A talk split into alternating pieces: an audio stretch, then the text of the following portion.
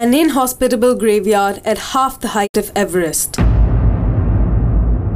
A death toll so high that the government had to include the cost of coffins in their budget. A victory painstakingly achieved, territory recaptured yard by yard.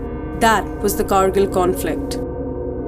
Having written letters to home with bleak hopes of return, and equipped with Pakistani currency and revolvers for the worst, the Indian Army and Air Force set off to recapture the 130 outposts that Pakistanis had infested. With the army having grossly miscalculated the extent of Pakistani infiltration and the effort required to reclaim our territories, they found themselves in dire need of the Air Force's help. And the Indian Air Force stepped up to bat, and how?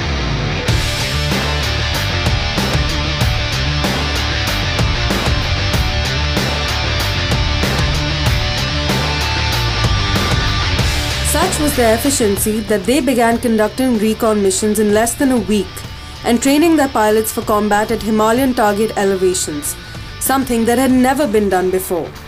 Inspired and humbled by the view of rugged, steep, snowy terrain from the cockpit, they named their mission Operation Safed Sagar, meaning White Sea.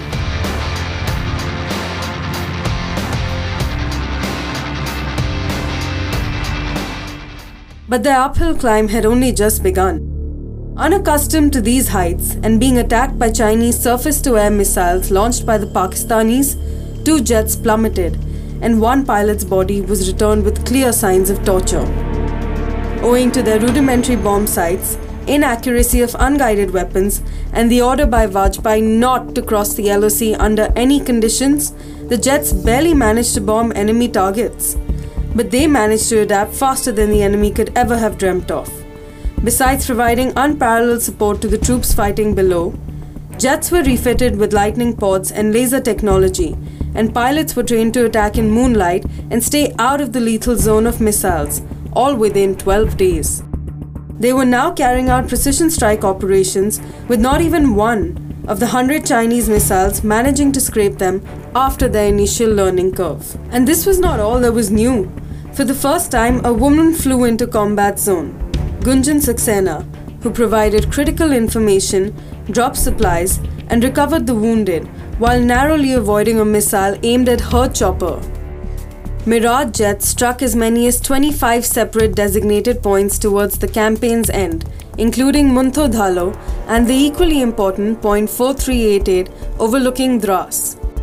Interestingly enough, Situated right beside point 4388 was a Pakistani military base camp, and when the pilot radioed in to check with his commander, he was ordered to strike point 4388 only and not the base camp. Neither him nor his commander knew that Nawaz Sharif and Pervez Musharraf were nestled in that camp at that very moment. Talk about a narrow escape. Besides offering support without which we may not have won the war, the asymmetrical use of India's air power allowed the Vajpayee government to telegraph world over that such threats would be taken seriously and the retaliation would be swift and forceful. To think that it all started with an earnest shepherd informing the army that he had spotted intruders, to fatigued yet broad chested soldiers waving our tricolour high and proud the Kargil conflict pinched both countries heavily and made its mark in history.